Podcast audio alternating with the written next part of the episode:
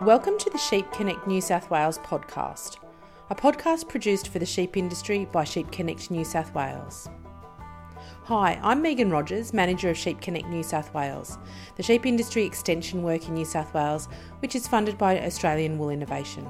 Sheep Connect New South Wales has a membership of over 2,200, and our main aims are to help keep you and your sheep business up to date on the latest information about all things sheep. We hope you enjoy our podcast. It's time for you.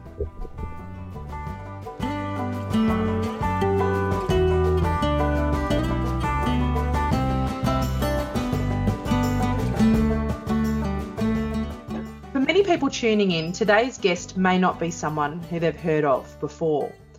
But for many, they know my guest very well, particularly in the central parts of the state. As you may or may not know, the central part of New South Wales is a pretty densely populated sheep area, and today's guest has been working in that area as a veterinarian for 40 odd years. Given his long career in the industry, he's certainly seen a lot of sheep during this time and is a go-to source of wisdom to farmers, advisors and peers. Today we're going to discuss some of the observations from the transition from drought to a season of abundance like what's being experienced in central parts at the moment, and some of the patterns that occur during that is observed over these years. Our guest today is District Veterinarian with Central Tablelands Local Land Services, Bruce Watt. Welcome to the Sheep Connect New South Wales podcast. It's time for you, Bruce. It's so great to have you along for a chat, and I'm really excited about what we're going to chat about today. Thanks, Megan, and thank you for that lovely introduction. Yes, it's been an interesting year, a fabulous year, and as I chat to some of the older locals here, they think it's as good a season as they've seen. It started raining in February, March and has kept on going. We've just got wonderful high-quality pasture on lots of properties, often dominated by clover because of the early autumn break. And while livestock performance has been fabulous, combined with good prices, making it a wonderful season in that regard.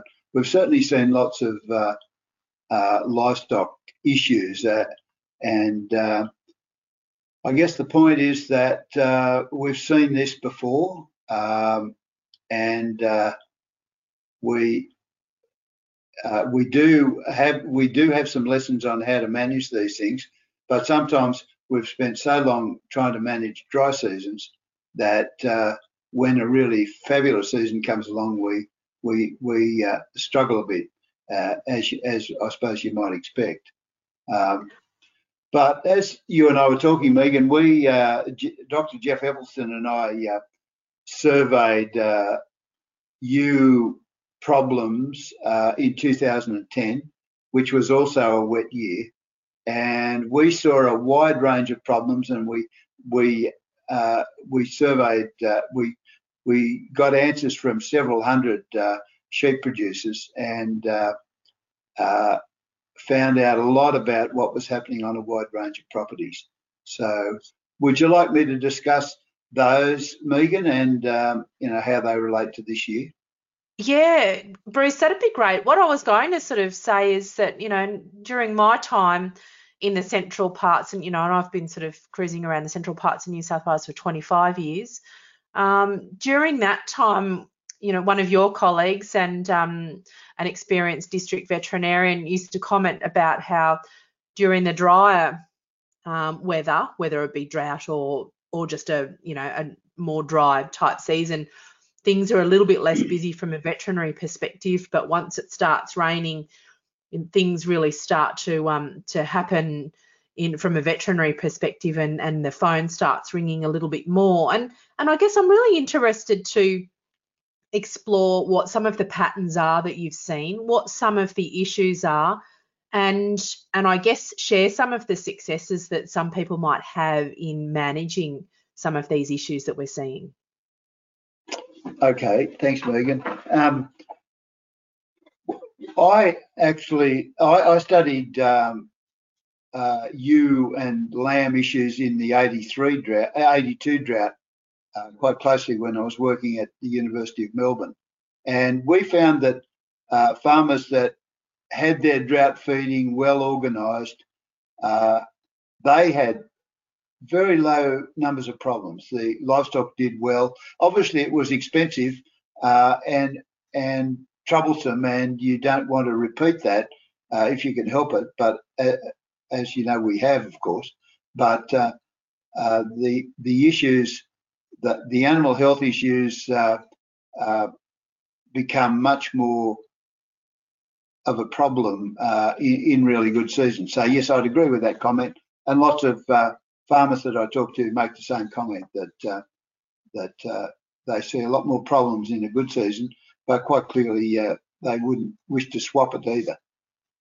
That's right, and you know, we're all, I guess, in the optimist in us all, we're looking for things to get back to normal during a more abundant season, I'll call it, a wetter season.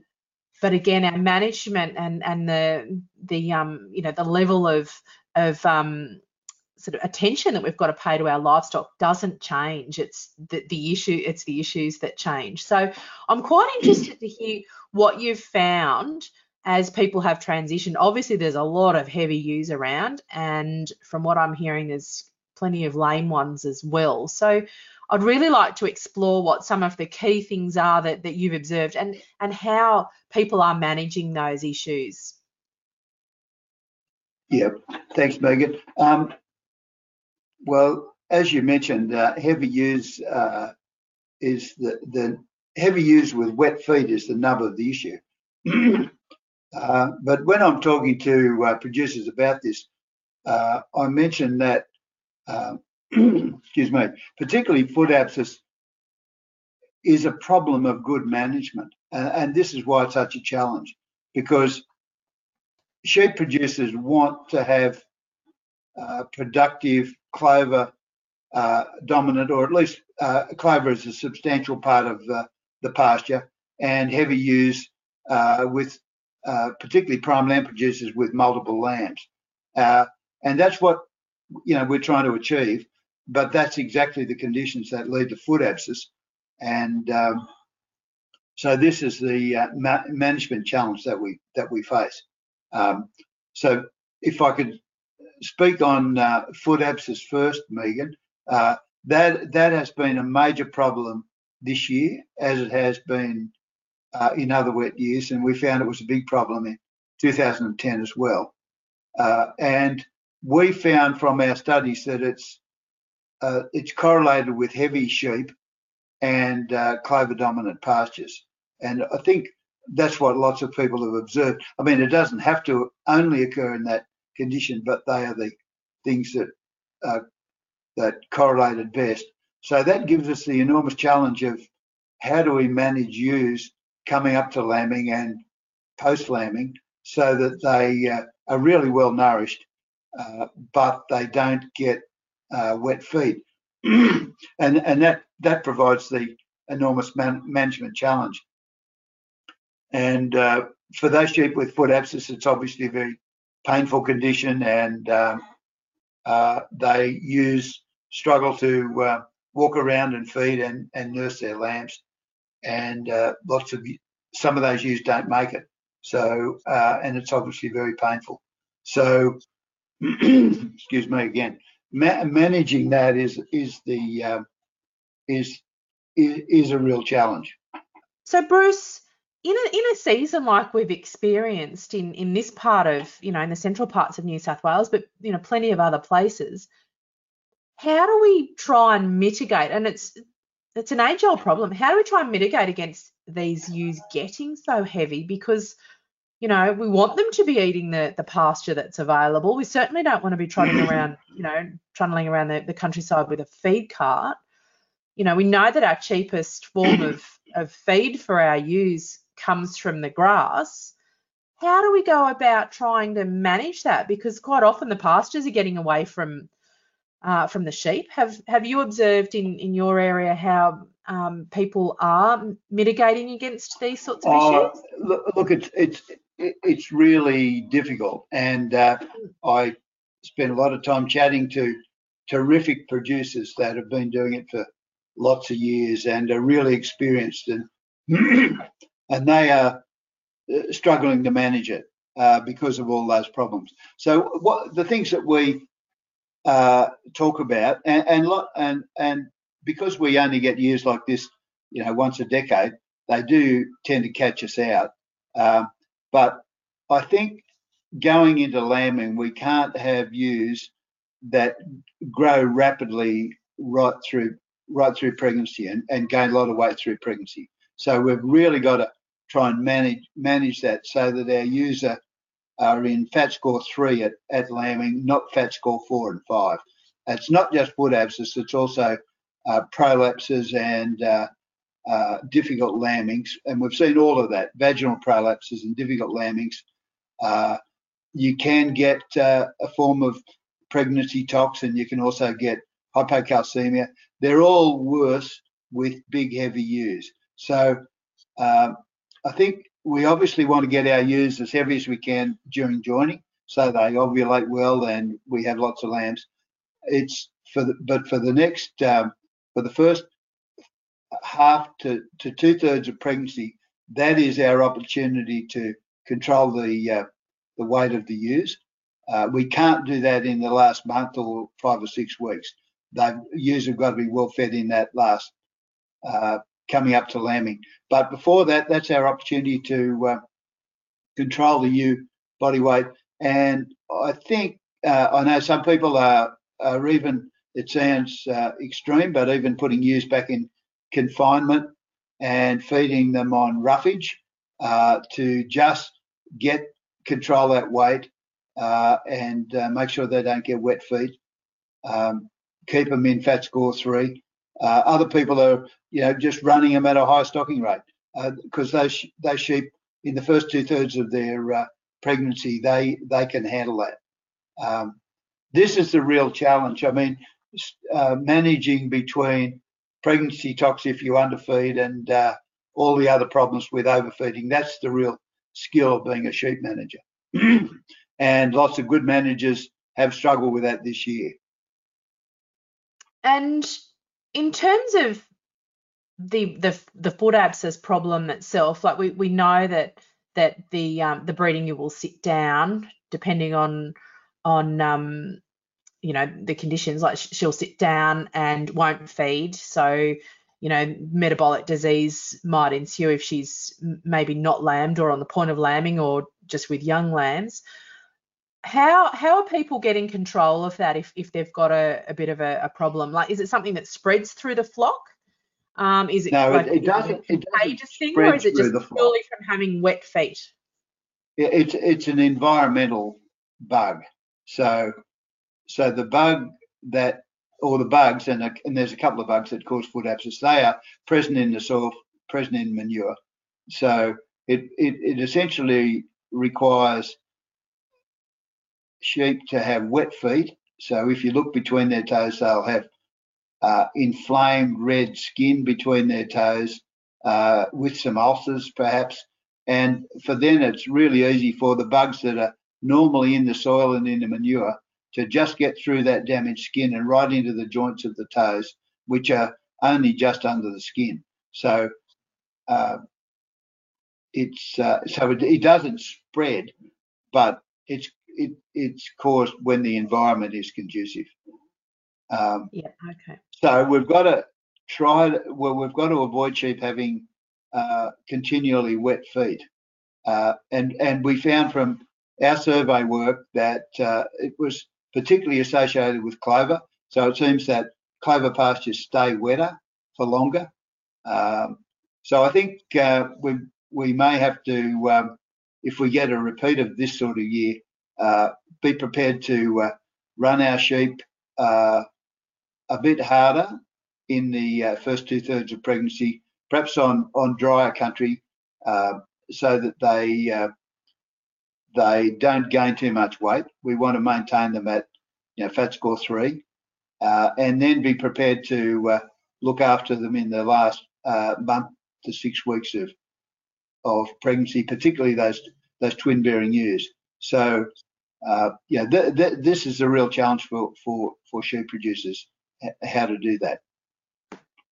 Yeah, it sure is, and I guess a higher level of management and greater information could be part of the key. Have you noticed any of the people that have been able to manage it with a degree of a high degree of success have, for example, scanned for earlies and lates, and they're able to manage their early lambers differently to their lates and not allow the later ones to get too heavy? Like, are you noticing anything with the management people are putting around scanning and managing those ewes? Oh, I think that they're all really valuable tools, Megan. Yes, if we can control lambing more tightly with scanning and separating into lambing groups, that really enables people to fine tune that management. And obviously, singles versus twins is the other critical issue, because these problems are less in single bearing ewes, but we also need to make sure single bearing ewes don't get too heavy and either, because we don't want them to either have a prolapse or to have lambing trouble. So yes, having a good handle on twins versus singles and early versus late can really help. And what about the joining period? Are you noticing that people with an extended joining are seeing more severe issues, or is it coming through even with people with nice, tight, textbook length joinings? Oh, I think longer joinings are going to be harder to manage, but I think it's regardless. When you've got ewes on wet pastures, no matter what, it's going to be a problem. And even though we can manage ewes, really well, right up to say a month or so before lambing, once we get to that stage, they've got to be well fed, and they do need to go onto good pastures. So regardless of what we've done before, we still are going to see some problems if we've got wet pastures. So that makes it, really a challenge. But if they're not so heavy, they will manage it a little bit better. Okay, thank you. Now I just want to move now a little bit into, you're talking about prolapse, which is obviously, problematic and, certainly, not something you like to see with breeding ewes, nor are foot abscess. What is the cause of the prolapse? Is it again that they're too heavy and that they've got a really heavy fetus or a couple of lambs there? Like, how does the prolapse come about? Well, this is a vaginal prolapse, and it occurs within 2 or 3 weeks of lambing, so before lambing. There was a big study on this in New Zealand, and they found that they saw more of it in heavy ewes and on under hilly paddocks. Now, obviously, the topography is not something we can do about, but it's certainly related to body condition as well. I do see prolapse under other situations as well, and we don't fully understand why that happens. It can be related to estrogenic clovers, and sometimes we worry about calcium metabolism, but the main thing is heavy ewes. So it, again, the management for that is the same as the management for foot abscess. We need to keep our ewes, don't let them get into FAT score 4 and 5. Yeah, we've got a bit of a phrase we like to use, is fit, not fat. Yes, I think that's exactly right. Yes. Yeah. Yeah, and I guess the other thing that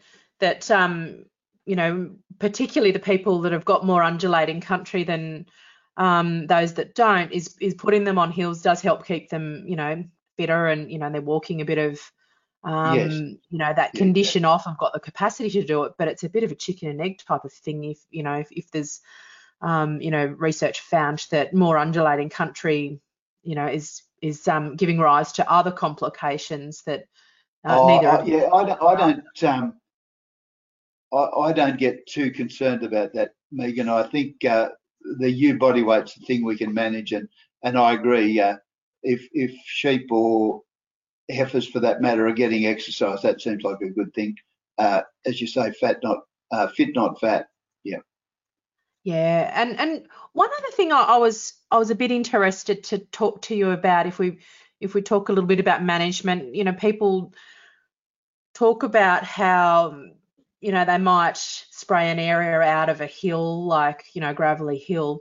If you've got lame sheep and you're putting sheep either down a road, moving them, putting them on a gravelly hill, if they've got the soft wet feet before that, has the horse bolted? Like, is that something you need to be really proactive and ahead of the game on? Yes, absolutely. I think we talk about this with foot bathing as well, and probably worth mentioning this. Foot bathing with zinc sulfate will really help to dry out those scalded, damaged, wet feet.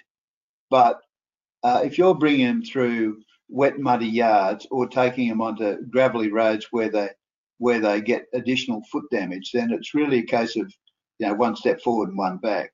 So we know that foot bathing really can help, but whether you can do it practically or not is the challenge. I mean, you can't foot bath lambing ewes, obviously. What some people have managed to incorporate foot bathing into their management, foot bathing with zinc sulfate. For others, what I suggest is at least foot bath them. If you've got to bring them in pre-lambing for crutching and the yards are a bit muddy, at least foot bath them out of the yards. So, but foot bathing is effective. Certainly dries out the feet and reduces that skin inflammation. But as you say, things like you have to be careful about causing additional foot damage. Absolutely. And now, I guess, with the prolapse, is there much that we can do in terms of treating those ewes? Are they able to go around again next year, or is that something that we can't rectify in those ewes going forward? You can treat them, and veterinarians have a few advantages. We can give epidurals and put the prolapse back, and then put some sutures in place. Some people do modifications of that themselves. There's also that device called the U-Saver, which holds the prolapse back in place. People tie that to the wool, and it looks a bit like a coat hanger. Some people have quite a bit of success with that.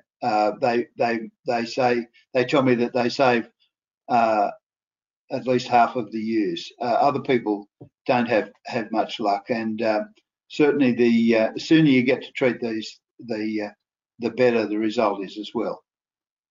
So they're definitely treatable, but there is a propensity for it to recur.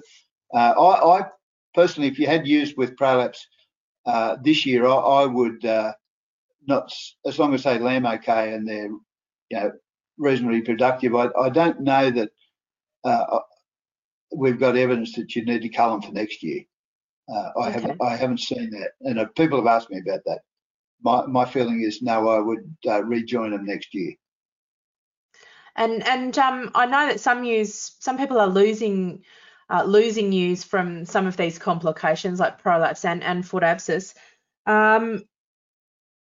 Treating ewes for foot abscess is really quite successful, is it?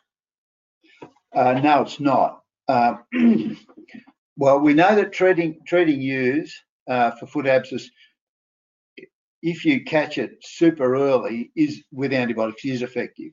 But most people notice it after it's been going for several days or a week or so, and the foot's red hot and swollen, and the antibiotics are not very effective then. But if you're lucky enough to catch ewes that weren't lame yesterday and are today, you can imagine the bacteria has just got in under the skin and hasn't got into the joints and the bones.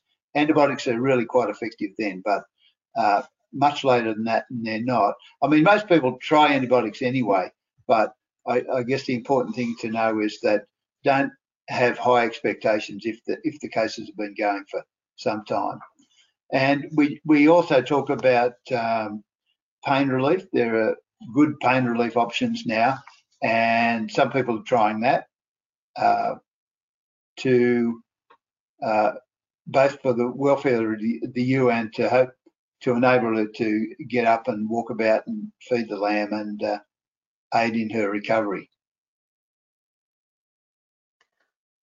I guess it's you know, we've talked about the prevention being better than the cure here, and you know, that being, you know, a really important part of planning for these big seasons. And certainly I know that nobody saw the season break coming, and again, you know, managing those ewes, and we sort of, you know, all too soon become excited about the fact that our seasonal conditions aren't you know, blowing dust and, you know, and horrendous with the feed cart every day. I guess there's a bit of food for thought there for people going forward, and indeed across the state there's people that you know, in other areas that haven't lambed yet that have got big springs coming up that may benefit from this conversation. How do you chat with your growers when they're feeling, you know, a bit desperate about, you know, how things have gone? That, you know, everybody wants the best for their animals, and to see them not performing to their potential because they're a little bit over fat and have developed these complications. I mean, you know, it does take its toll after a severe drought, and the drought was severe, coming back in, and you know, it sort of causes a bit of a despairing you know, feeling. I know that, you know, nobody likes to see their animals you know, underperforming, let alone, you know, in pain or strong discomfort. You know, how do you have that conversation with your growers? Oh, look, I agree, and it's really tough, and some people are seeing quite a bit of this, and it as you say is pretty upsetting. I tell people that they've just got to, when they're in this situation, they've just got to tough it out, do the best they can, and look after the ewes as best as they can, treat them as best as they can, and the good news is once ewes lamb and once conditions dry out a bit, then we'll be through it, and we'll have wonderful performing ewes and terrific growth rates in our lambs. So, but yeah, look, it's a really, as you've mentioned, Megan, it's a really tough issue, and tough for people looking after their livestock. Exactly, and you know, they've put such a huge amount of effort and money, no doubt, down their throats, feeding them over the droughts for the abundance of feed to be then the next headache, causing, you know, further production issues is certainly makes life a bit difficult for them. So I guess, you know, the message is, and you know, keep doing what you're doing, and you know, keep working at it, that it's you know, it will come to an end. Yeah, Megan, probably one of the lessons I think is that we already know this, or we're learning this, that we've really got to manage ewe body condition well. And lots of really good producers are aware of this. They know that they can't allow ewes to slip during pregnancy, but they also can't allow them to grow, you know, to put on weight and become fat scores 4 and 5. So it's a real challenge, and you know, that's you know, what good sheep producers are capable of doing. It's really about that proactive management, by the sounds of things, Bruce, in terms of, you know, not necessarily eliminating, but certainly avoiding, you know, catastrophic effects. Yeah, absolutely. And I think it's important for the whole industry, and we people that, like you and me, that are advising sheep producers can try and assist as well. And you know, we've got to learn the lessons from both this year and from previous years where we saw this happening. Absolutely, you know, and there's plenty of light at the end of the tunnel. Those once the lambs are up and going, they're going to grow like stink with the spring that we've got taking place now, aren't they? Oh yeah, that's right. If we get through this tough time for lots of people, that it's wonderful. I mean, we've got terrific livestock prices, and we're going to have good pasture conditions for you'd have to think several months yet. So yeah. Absolutely. It's wonderful to see. Yeah. Well, Bruce, it's been fabulous catching up, because it's been way too long since our last catch up. So thanks so much for your time today. I really appreciate the opportunity to you know, ask you about your experiences, because I'm not sure that I know anybody who's as experienced as yourself in your field. So it's been a real thrill for me to catch up with you today. And I know that that our podcast subscribers are going to, you know, feel the same, and hopefully, you know, might help some of the people who are yet to go into their lambing period, some of the areas that are a bit later. But thanks again, Bruce, for joining us, and yeah, really appreciate your time. Thanks, Megan. Been a pleasure. All the best. Thank you.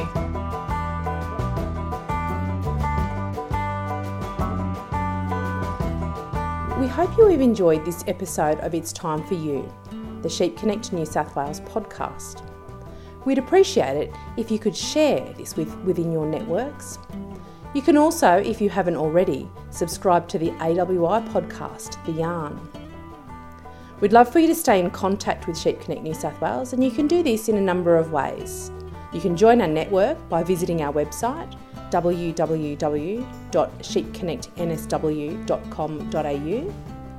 You can find us on Facebook and Twitter at Sheep Connect NSW, and hopefully we might see you at some of our workshops and events that we run throughout New South Wales. Thanks again for joining us today on It's Time for You, and hopefully we'll see you next time. Bye for now.